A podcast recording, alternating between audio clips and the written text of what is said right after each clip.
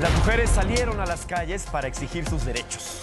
En el Zócalo de la Ciudad de México se llevó a cabo una multitudinaria manifestación en el marco del Día Internacional de la Mujer. Así transcurrió la movilización.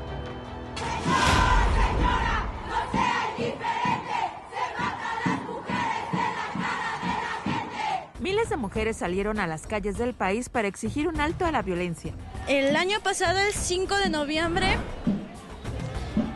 un señor llamado Jorge Sabana abusó de mí en donde yo estaba trabajando. Marcho para que mi hermana no lo vuelva a pasar. No quiero que nadie más lo pase. En la Ciudad de México, desde las primeras horas de la tarde, avanzaron contingentes hacia el Zócalo capitalino.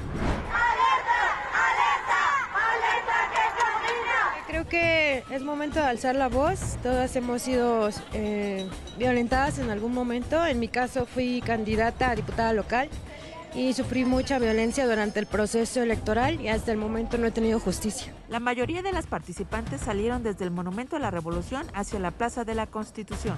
Otras se concentraron en la Glorieta de los Insurgentes, la Glorieta de las Mujeres que Luchan, la Columna del Ángel de la Independencia y desde Ciudad Universitaria para dirigirse al centro de la ciudad. En la marcha del 8M participaron todas las mujeres, las que piden no ser violentadas por padecer cáncer de mama y las que viven con alguna discapacidad.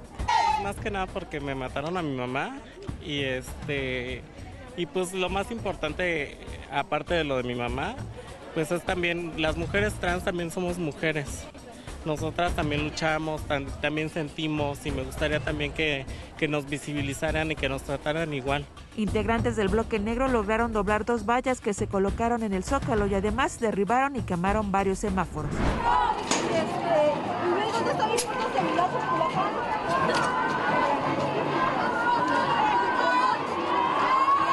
Manifestantes denunciaron el uso de presunto gas pimienta y polvo de extintor. De Pisa y Corre, Karina Muñoz y Jorge González.